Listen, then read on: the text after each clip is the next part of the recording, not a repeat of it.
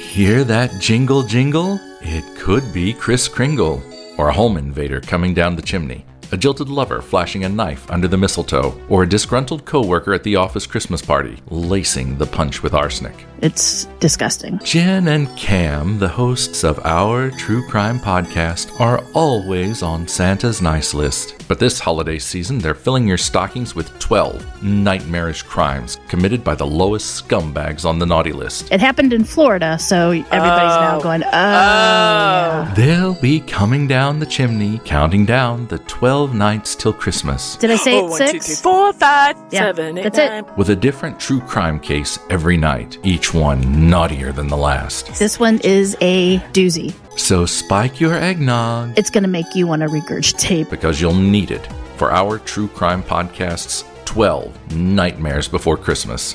They're coming to town December 13th through 24th. Listen to our true crime podcast on your favorite podcast apps. Well, I cannot wait. Hit me with it. Let's hear it. Let's hear it. Dive right in.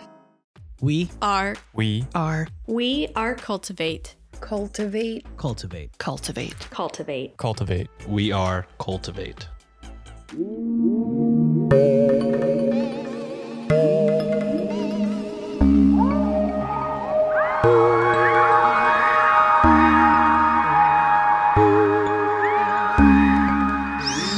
You so much for tuning in to Weird Distractions podcast. This is a weekly show where I, your host Alex, rotate in discussing true crime cases, paranormal hotspots, eerie folklore tales, urban legends, and sometimes conspiracy theories to provide you, and more than likely, what Frank Epperson may have considered a weird distraction from everyday life. This week, I'm covering a devastating true crime case out of the United States that involves Hollywood and a carriage of injustice. But before jumping into that, I'm going to share a bit of housekeeping and then what listener Laura needs a distraction from, along with what I need a distraction from this week. As always, if you have a need for a distraction that you would like me to read on air, whether you need a distraction from work or, again, maybe the fact that Halloween has passed, feel free to send it my way either by shooting me a DM or sending me an email. In terms of housekeeping this week, when it comes to world news and sharing that on the show, I usually try to stay away from most things, especially in the sense of, oh, I need a distraction from this tragic thing that isn't happening to me where I live, but rather someone else in the world, because it doesn't really feel right to me. However, there's a lot going on presently in the world, and I would be remiss to not highlight resources about it. In today's show notes, please check out some resources I came across regarding the Palestine and Israel war. I'm personally still learning every day about it, and have so far found these resources beneficial in trying to do as such. If you have resources, please send them my way, and I'd be more than happy to share them. In terms of a listener distraction this week, I had the lovely pleasure of receiving this from Lisa, who sent the following message to me on Instagram. Hi, Alex. I love the pod. I'm binge listening today for a distraction from my parents' possible, maybe likely divorce. Feel free to share that on the pod, and thank you for the distraction. Thank you, Lisa, for tuning in. I highly appreciate your message, and I hope you're doing well. And hopefully, both your parents are doing okay as well. In terms of my need for a distraction this week is my body is responding to being on the go for so long. I know last week I unexpectedly took it off. I'm still kind of recovering from a cold, but this is probably a good reminder to always make sure you're taking care of yourself. If you are like me and you're finding that you're always busy, you're always doing something, you never make time to relax and just do nothing, you really need to. I I know I need to. So uh, that's my need for distraction this week. I'm still getting over this cold. I'm hoping it will be gone sooner rather than later, but I'm just glad to be behind the mic finally. And having said that, let's just get into this week's episode. All right, as mentioned, I'm back with a true crime case, one that more than likely will engage some emotions to those who know and to those that are going to be learning about this case for the very first time. The case is the murder of Dominique Dunne. More than just a star on the rise, she was a young woman whose life was taken far too soon by a man who, seemingly, got a slap on the wrist as punishment. Due to potential coarse language, distressing topics such as domestic violence, and other disturbing adult themes that could be discussed today, listener discretion is advised.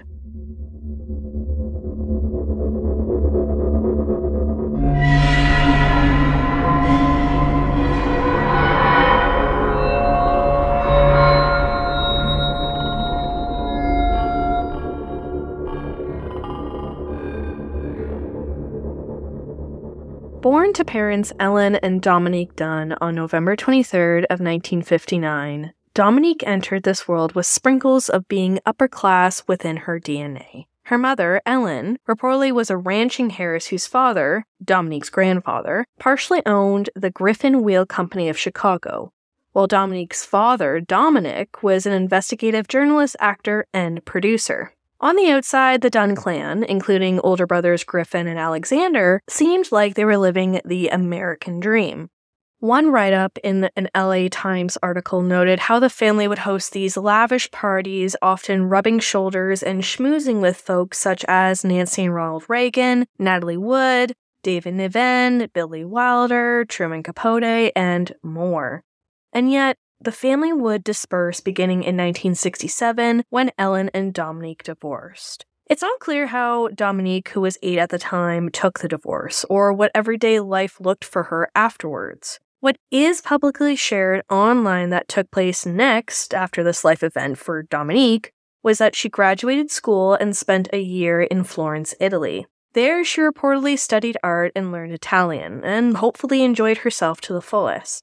Dominique would go on to then study acting, taking the Milton Katselas acting class, a class that would also be taken by actors such as George Clooney, Michelle Pfeiffer, Alec Baldwin, Kate Hudson, and more. This, along with her own talent and hard work, streamlined Dominique into stage performances such as A West Side Story. In 1976, Dominique hit the screen with her first role as Kathy Robinson in the ABC network television movie called Diary of a Teenage Hitchhiker. I've never seen it, but according to IMDb, it's about a teenage girl named Julie Thurston who has no wheels and thus decides to hitchhike to get around. But while this is happening, there's apparently a quote psychopath roaming the highways, picking up young girls and sexually assaulting them.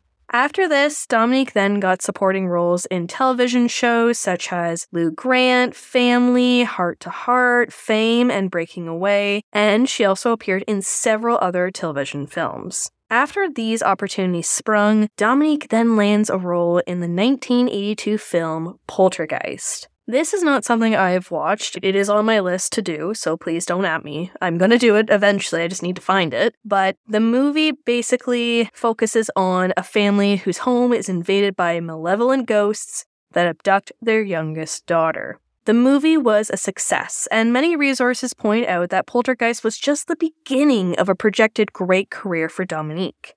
But something, or rather someone, would rob Dominique of such a future. The year was 1981. Then 22 year old Dominique meets a man by the name of John Thomas Sweeney. John was apparently a sous chef at a described high end former Los Angeles restaurant called Ma Maison.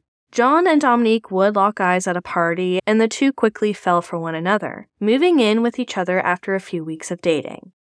The relationship started great, but as time went on, things went from great to concerning. In a direct quote from a Medium article to elaborate further, quote, Sweeney was jealous and possessive, resulting in the relationship quickly deteriorating. The couple fought frequently and Sweeney began to physically abuse Dunne. One account reported on August 27th of 1982, Sweeney yanked handfuls of Dunne's hair from the root. Frightened, Dunne fled to her mother's home where Sweeney soon showed up, banging on the windows and doors to be let in. Dunne's mother told him to leave and threatened to call police. End quote. Dominique reportedly would go back to the apartment she and John shared after this incident where the pair reconciled.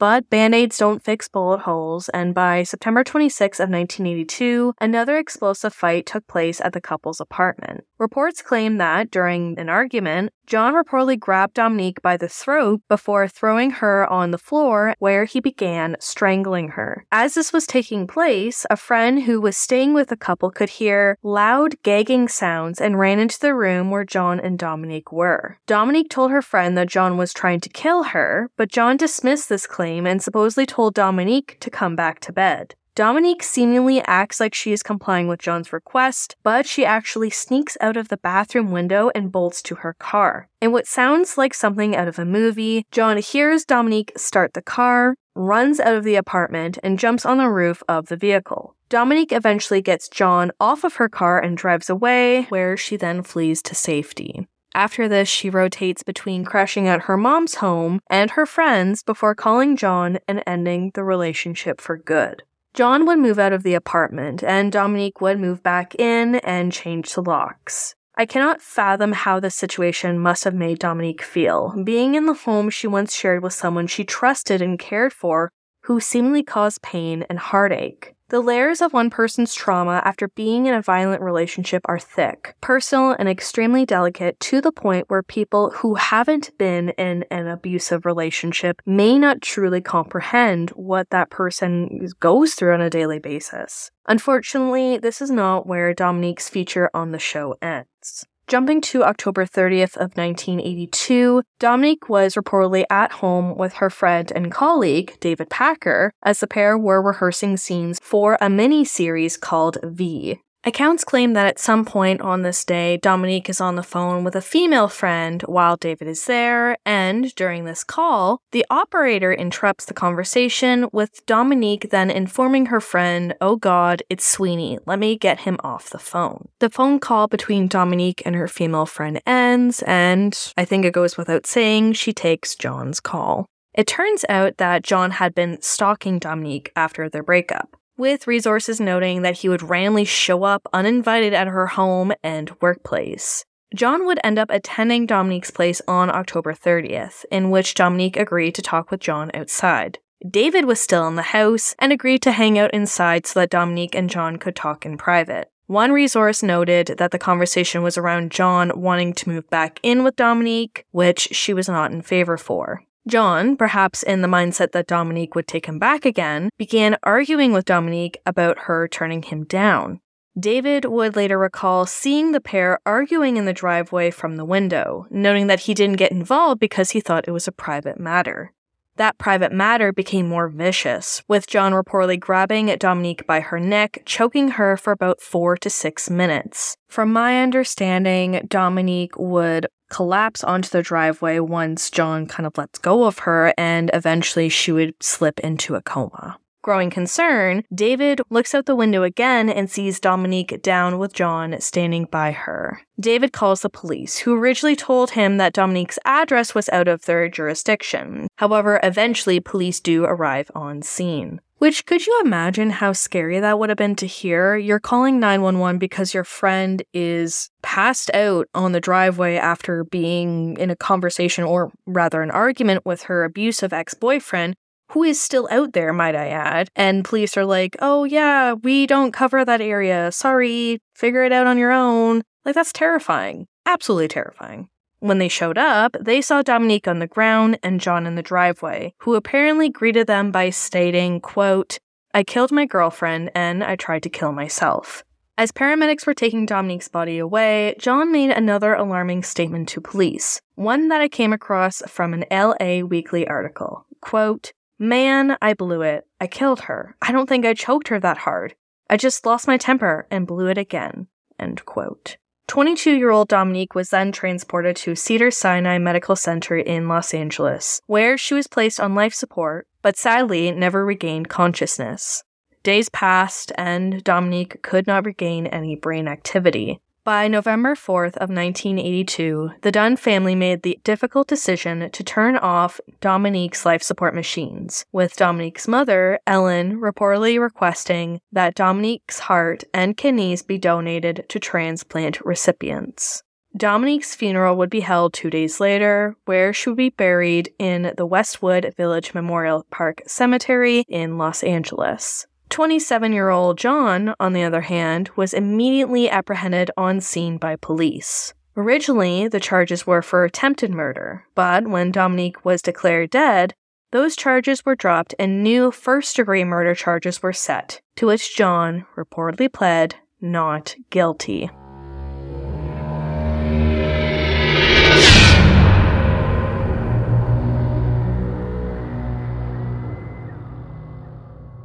John's trial began in August of 1983, where he took the stand in his own defense, noting that prior to the October 30th altercation, John and Dominique had actually reconciled. John painted this narrative that the pair were planning on moving back in together and that the two had daily discussions about getting married and having children, according to a Medium article. But then October 30th came, and John claimed on the stand that Dominique reportedly changed her mind about the two getting back together. Clearly not a man who can take no for an answer, John noted that he exploded and lunged toward her, supposedly blacking out and only coming to when he realized he was on top of Dominique, strangling her. John then clued in that, hey, Dominique's no longer breathing, and explained to the courtroom how he attempted to revive her by making her walk around, but she fell down. John then claimed he attempted to give Dominique CPR, which caused her to throw up. For some reason, he then told the courtroom that seeing Dominique throw up made him throw up. You all may recall how, when police came on scene, they saw John who told them he had killed his girlfriend and tried to kill himself. Well, John explained to the court that he ran into Dominique's house after he threw up, looking for some kind of pill to take in order to try and end his life. His narrative states he grabbed two bottles of pills before returning to the driveway, where he would lay down beside her, waiting for these pills that he randomly took to take effect. Weirdly enough, though, there were no pill bottles ever found, and John never seemed to experience any side effects of taking two random pills. I mean, for all we know, maybe he took an Advil and a Tums, but nonetheless, this is odd considering he reportedly took two bottles of random pills he found in Dominique's home and was not suffering any side effects. Regardless, John's court appointed lawyer supposedly made the argument that John's actions were neither premeditated nor executed with malice. Rather, John's lawyer emphasized that John was provoked by Dominique's alleged deception, aka, he was upset because she rejected him, and therefore John acted in the heat of passion. John's version of events was dismissed by everyone around him, especially Dominique's family, who noted that Dominique was done with John and was not seeking some kind of reconciliation with him whatsoever. It seemed like John didn't really have a leg to stand on after he testified for himself, with then the prosecution bringing in his ex girlfriend, Lillian, to speak on her former relationship with John. It turns out that Dominique's experience with John was very similar to Lillian's. Lillian reported that during her relationship with John Sweeney, John assaulted her on 10 separate occasions, and as a result, Lillian would be hospitalized twice for injuries she sustained from him. Some of Lillian's injuries included a broken nose, perforated eardrum, and a collapsed lung. John's response to Lillian was also not a smart response on his end, with the previously mentioned Medium article noting that John was so enraged by Lillian's testimony, he jumped up from his seat and ran towards the door leading to the judge's chambers. John would be intervened by two bailiffs and four armed guards before being handcuffed to his chair, whilst he then began crying. John apparently apologized, but regardless, it was pretty intense what he did, and again, it didn't really help his case. It didn't help how people were viewing him. Despite how I'm describing the trial, which may seem like a slam dunk win for the prosecution, along with Dominique's friends and family, there is a plot twist of sorts that happens and shakes all of this up.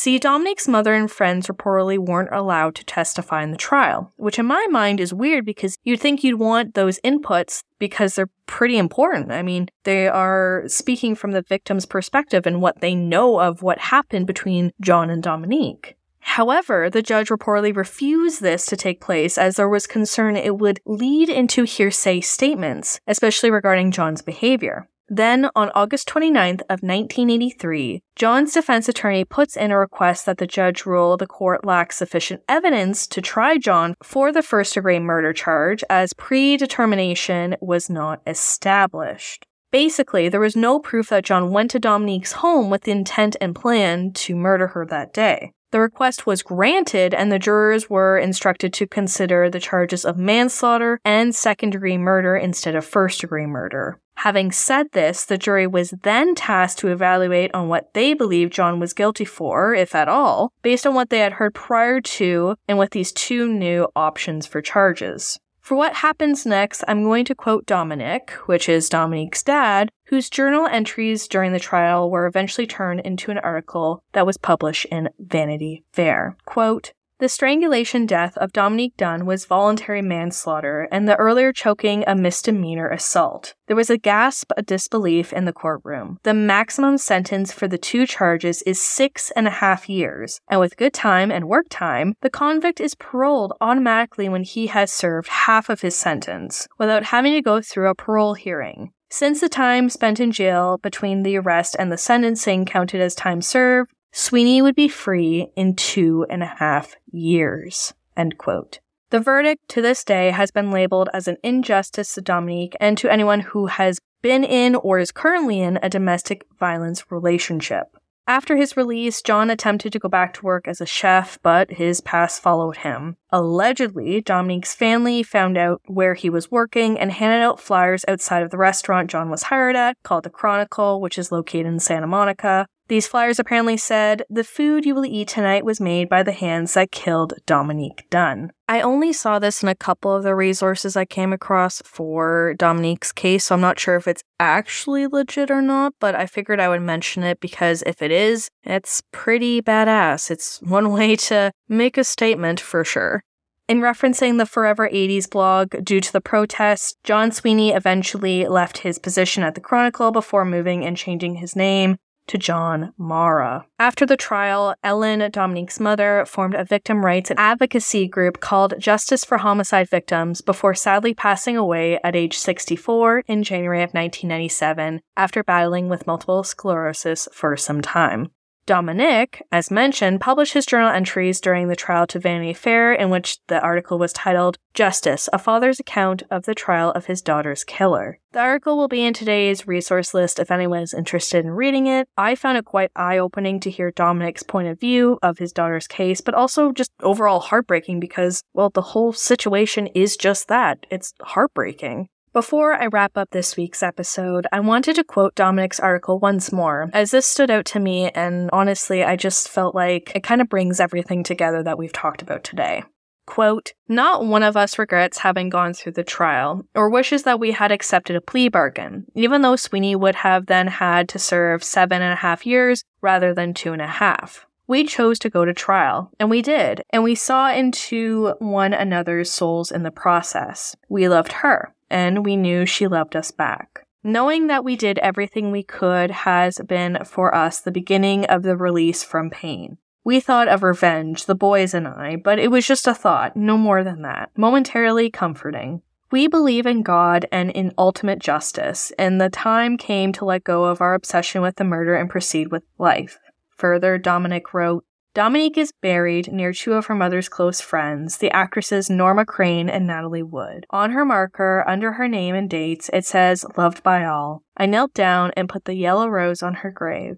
Goodbye, my darling daughter.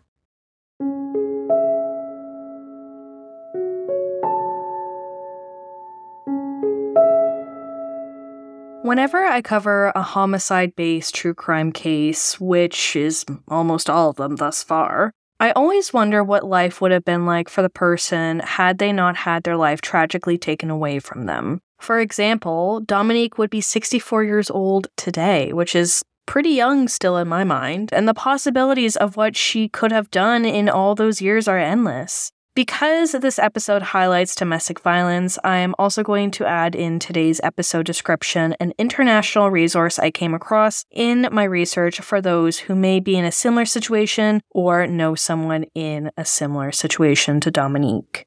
Let me know your thoughts on today's episode over on the podcast social media accounts or feel free to shoot me an email. If you've enjoyed today's Weird Distractions episode, please consider telling your friends, family, coworkers, anyone who you think needs a distraction about the show. Doing so is one of the best ways to support this show for free.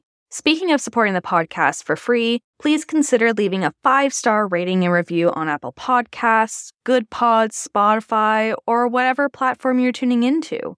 When it comes to any corrections that need to be made or perhaps some constructive feedback, please feel free to send me an email at weirddistractionspodcast at outlook.com. Are you looking to rep some Weird Distractions merch? Please check out the link in today's show notes for the bonfire link. It's never a bad time to treat somebody you love or perhaps treat yourself. Although the Patreon page is currently on an indefinite hiatus, I just want to thank the previous patrons of the show Tom, Bailey, Angela, John, Alicia, Lynn, Shadow, Courtney, Cheryl, Susan, Jennifer, and Kristen. Thank you for supporting the Patreon page. I truly appreciate every single one of you. For those on social media, Weird Distractions can be found on Instagram, Twitter, Threads, TikTok, and Facebook. Lastly, I'm always wanting to hear from you. I'm looking to hear about your weird paranormal encounters, maybe too close to home true crime cases, and other weird experiences that you're willing to share to be featured on a future Listener Distractions episode. No matter how short, how long, spooky, or just weird, send your tales my way to, again, the show's email address being weirddistractionspodcast at outlook.com. Thank you so much for listening, and as always, if you need a distraction, I got you. Bye.